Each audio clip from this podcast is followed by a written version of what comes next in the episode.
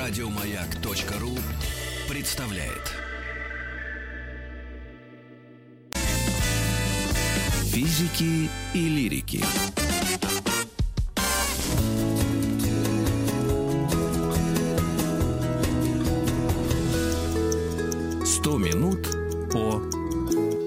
100 минут об мозге человека. Как работает мозг, об этом мы попробуем поговорить с Оксаной Зинченко, научным сотрудником Международной лаборатории социальной нейробиологии Института когнитивных нейронаук НИИ Высшей школы экономики.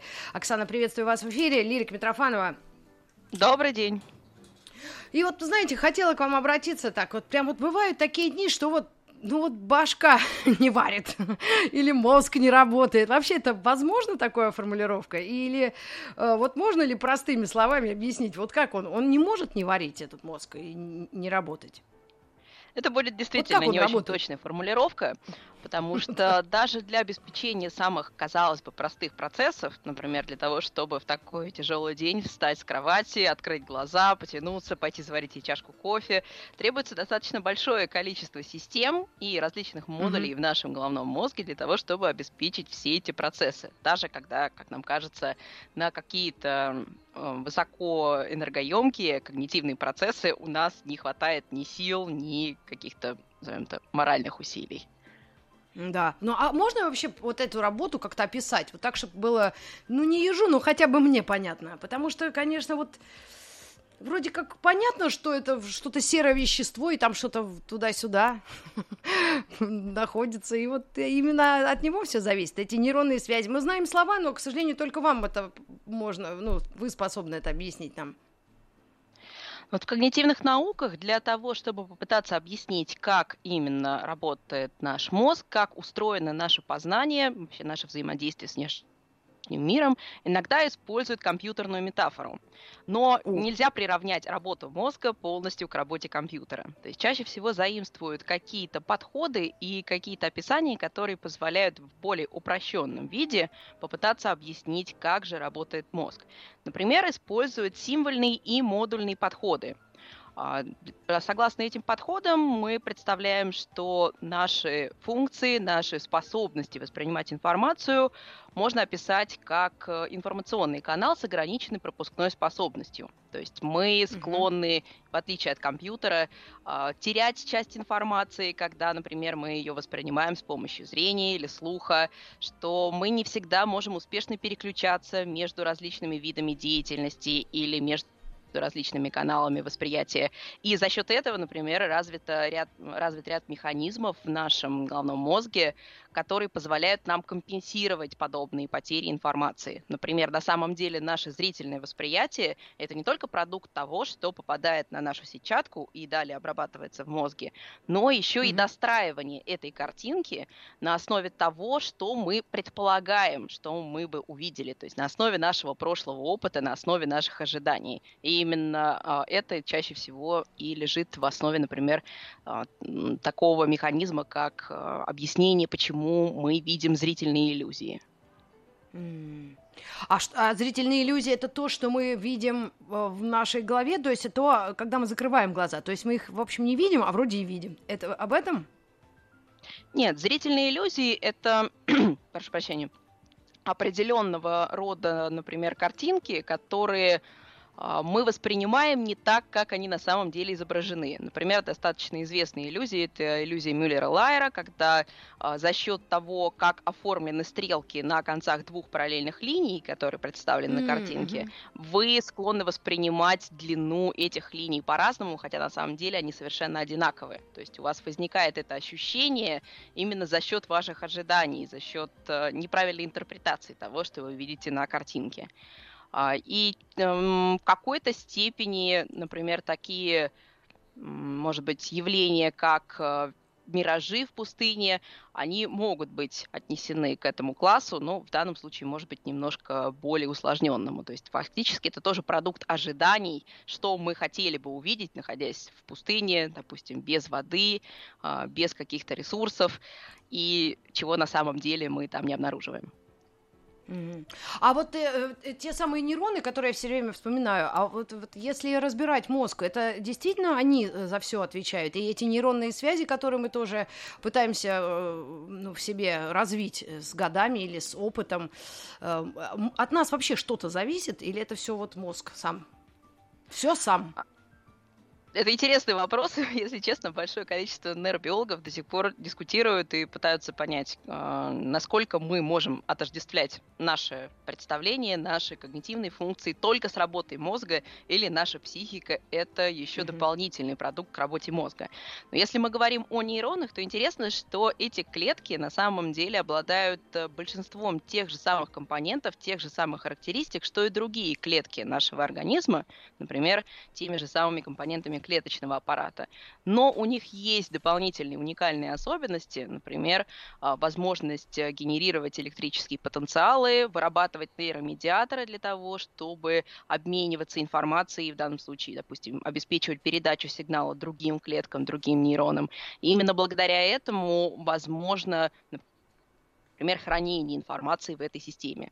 В основе нашей долговременной памяти как раз э, лежит способность а, нейронов к установлению, упрочению, образованию новых а, связей между клетками, которые мы называем синапсами. И за счет того, что идет укрепление этих синаптических связей, мы наблюдаем хранение информации в долговременной памяти. А это то хранение, то, чаще... оно... Да. Ага.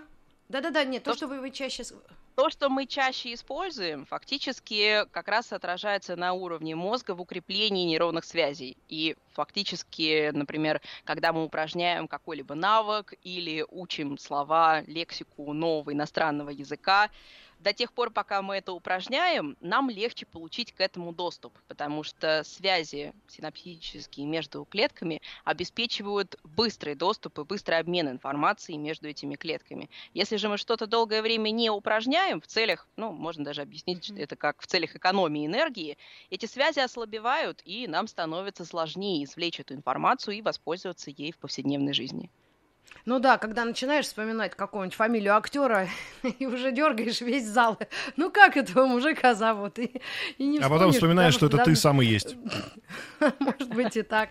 Кстати, вот и вы подтвердили даже своей предыдущей да, фразой о том, что работа, э, ну, познавательный процесс, непрерывный, да, практически, и загрузка этого самого мозга, а, получается, и на него и действует хорошо. Или мы здесь ни оценки не даем, хорошо или нехорошо. Ведь сейчас есть возможность наблюдать за огромным количеством людей пожилого возраста, ну, в силу, да, там, наших прогрессов в медицине, они просто доживают, ну, до таких рекордных э, цифр, и вот стали заметны Альцгеймеры все эти, и Паркинсоны, и вообще ужасные такие, и эти количества бесчисленные. Вы, как ученые, на это обращаете же внимание? И у вас есть, ну, люди наверняка дают себя на исследование. Или я отдам, хотите? Как это? Как раз сейчас запускается много проектов по гражданской науке, и, э, допустим, фонд эволюции как раз э, сейчас планирует запуск одного из такого глобального проекта по Российской Федерации, mm-hmm. поэтому, если хотите помочь науке, смело подключайтесь Очень. к этому проекту. Ну, потому Но что, да, помимо даже этого... Да. да. Угу. Ага. Ну, просто Нас видно это... родственников, видно, да, это наследственное, или это от а, количества информации. Потом нам все время говорят, вредные привычки надо зожим. А тут человек вообще ни разу даже, я не знаю, кол не выпил, а уже ничего не помнит. Ну, образно, да, я так уже вам по-хозяйски так рассуждаю. То ну, есть, большинство... кому верить-то? Okay. Большинство нейродегенеративных заболеваний, таких как болезнь Паркинсона или болезнь Альцгеймера, конечно, там есть э, сильный генетический компонент, и, например, для ряда генов, которые могут быть ассоциированы с высоким риском, например, болезни Альцгеймера с ранним началом, возможно проводить анализ и выявлять, есть ли, например, подобного рода ген у человека, есть ли угроза того, что заболевание начнется рано и будет протекать, соответственно, в более тяжелой форме. Но как это связано с загрузкой когнитивной есть достаточно интересные наблюдения, которые показывают, что активная когнитивная деятельность в течение жизни, например, такая как билингвизм, когда мы обладаем на одном том же достаточно высоком уровне а, двумя или более языками. Но билингвизм предполагает, что это хотя бы два языка. Вот показано, угу. что... То есть родной и, и, и второй не родной? Родной вот так. и второй это иностранный, но при этом на одинаково и высоком уровне. А, ага, так. Угу. Так вот, показано, что в пожилом возрасте у билингов э, отмечается более высокий уровень когнитивного контроля, то есть нашей способности переключаться, гибко обрабатывать информацию, чем у монолингвов, людей, которые всю жизнь знали только один язык. То есть показано, что за счет упражнения и переключения между языками в течение всей жизни мы как бы сохраняем эту способность на более высоком уровне, и то падение, к сожалению, естественное падение, которое всегда есть в процессе нормального старения, у нас будет уху... всегда ухудшаться наша кратковременная, долговременная память, у нас э, будут наблюдаться дефициты внимания и будут какого-то рода происходить эти искажения, и искажения мы не сможем, к сожалению, их полностью компенсировать. Но мы видим, что скорость подобного падения при наличии высокой когнитивной нагрузки в период как бы, активной деятельности э, до пожилого возраста действительно обладает каким-то, ну, может быть, дополнительным аддитивным компонентом и позволяет людям, ну, так скажем, сохранять э, активность, сохранять когнитивную активность в пожилом возрасте гораздо дольше. И, например, даже при болезни Альцгеймера показано, что скорость ухудшения симптомов, поскольку основной симптом это как раз потеря памяти, а, скорость ухудшения симптомов ниже у тех, кто занимался в течение жизни более высокоорганизованной когнитивной деятельностью. То есть, например, mm-hmm. у тех профессий, которые были больше связаны с умственным трудом, нежели с физическим трудом. А, но это скорее идет о как бы, такие, такие наблюдения, как о комплексной, может быть, когнитивной активности, потому что до сих пор нет данных и скорее нет подтверждений, что подобного, допустим, когнитивные тренинги и когнитивные упражнения, как, например, Lumosity или же какие-то подобного рода компьютерные игры или а, небольшие задачки, которые, допустим, активно сейчас прилагаются в мобильных приложениях, что упражнение в ряде таких задачек на самом деле не является эффективным, и оно не помогает нам увеличить наши способности к запоминанию или улучшить наше внимание. То есть фактически все тренинги и все, ну, так скажем, а, нам, как кажется, субъективные улучшения, которые мы получаем, играя в такие вот мобильные приложения на Brain Fitness, на тренировку mm-hmm. нашего мозга, ограничиваются на самом деле только нашим опытом решения этих задачек в самом приложении, mm. но не улучшают Но наши способности к пределам. Это, это как старая история про то, что бабушки, которые э, пытаются отгадывать кроссворды, потом действительно хорошо отгадывают кроссворды, но, как прежде, не помнят, где они живут и как их зовут. Да. Кстати, вот тут вопрос. Если э, как, э, ну, я его озвучу, наверное, уже после небольшой рекламы можно попробовать ответить, как стресс и усталость могут влиять на работу мозга, потому что мы все время устаем. Ну, вот когда в детстве почему-то мы не устаем. А вот как только вырос, сразу устаешь. А? Да, мне кажется, это Алло. достаточно интересный вопрос, и э, в первую очередь на него можно ответить, исходя из структуры и способностей э, нашего мозга. Например, если мы возьмем такой подход, как концепцию функциональных блоков, которая была предложена а... еще Александром Романовичем Лурия, то а мы это увидим, примерно? мы можем разделить мозг на три структурных блока и выделить структуру, ага которые будут заниматься какой-то, ну, приоритетной какой-то определенной деятельностью, выполнять определенную функцию. Например, хранить и перерабатывать информацию или поддерживать тонус и неспецифическую активность а, всех структур мозга, или же заниматься общим программированием, контролем и регуляцией нашей деятельности, то есть выполнять такую контролирующую функцию. И как раз структуры, которые отвечают за общий тонус и поддержание неспецифической активности, посылают электрические сигналы ко всем структурам нашего мозга, например, к коре больших полушарий. А, Ой, это а давайте нашего... на коре остановимся на одну секунду, у нас небольшая пауза.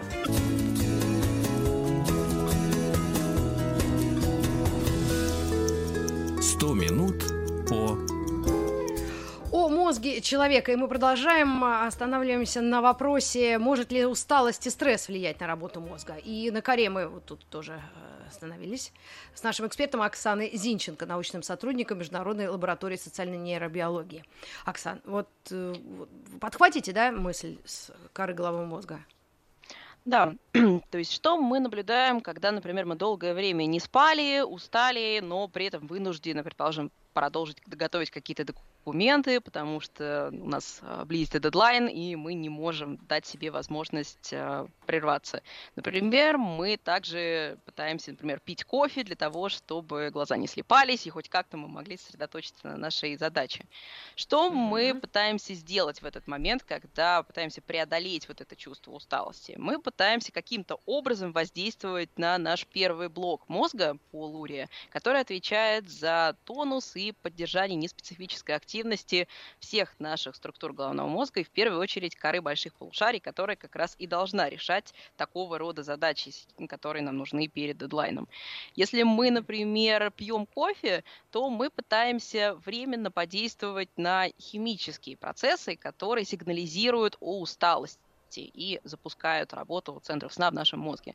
Мы пытаемся блокировать э, рецепторы аденозина в нашем мозге, и кофеин, к сожалению, не может полностью разрушить эти молекулы, которые сигнализируют о том, что нам пора спать, и мы уже э, исчерпали наши ресурсы на сегодняшний день.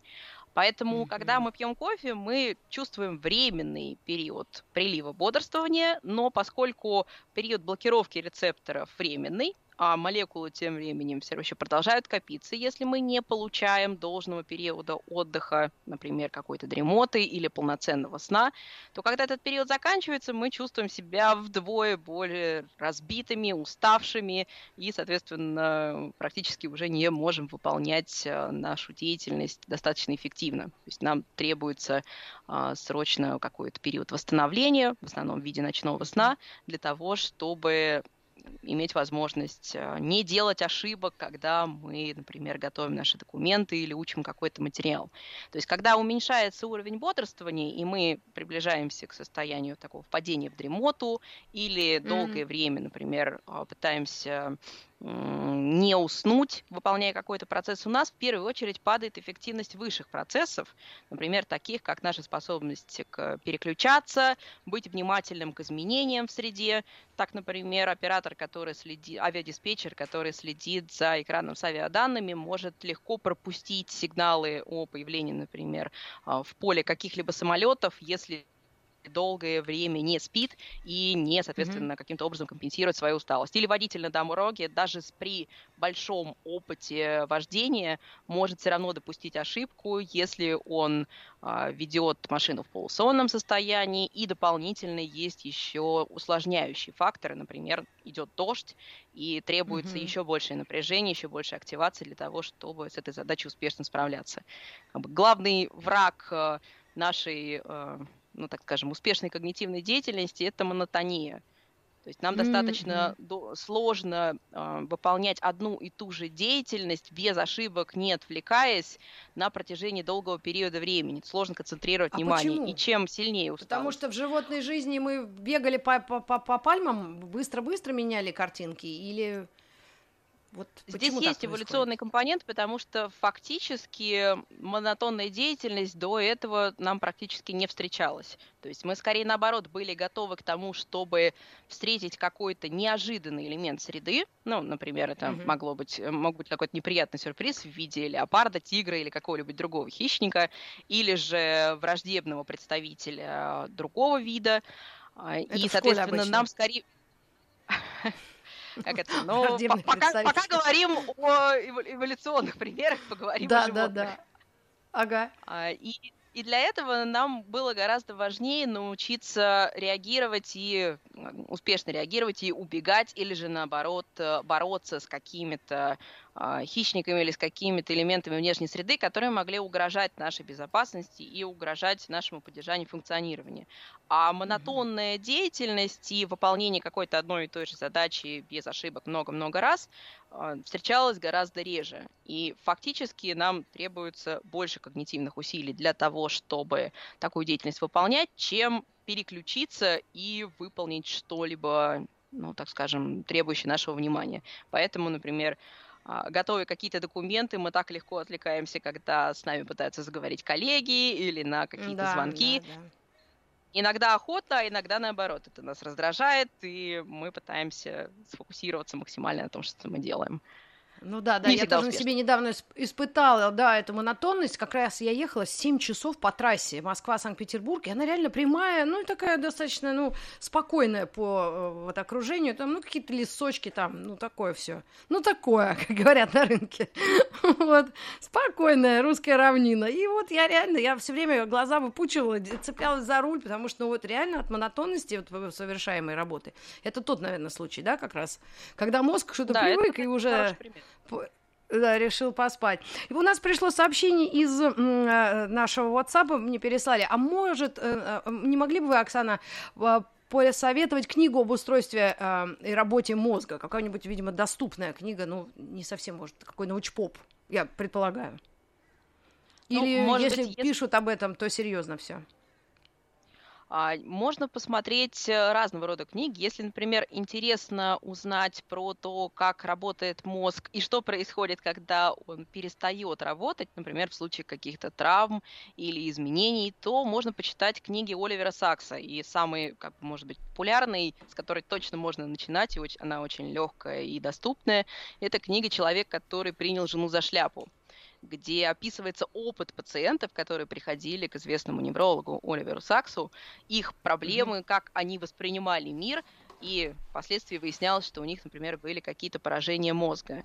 А, можно также посмотреть э, книги Александра Романовича Лурия, поскольку он писал не только трактаты, которые сейчас используют студенты нейропсихологи, но также и доступные книги, описания своего опыта. Маленькая книжка о большой памяти, которая описывает опыт э, Соломона Шерешевского, а, не сказать, что пациента, но частого участника экспериментов Лурии, который обладал угу. способностью к безграничному запоминанию. То есть у него не было границ, сколько информации он мог запомнить и вспомнить.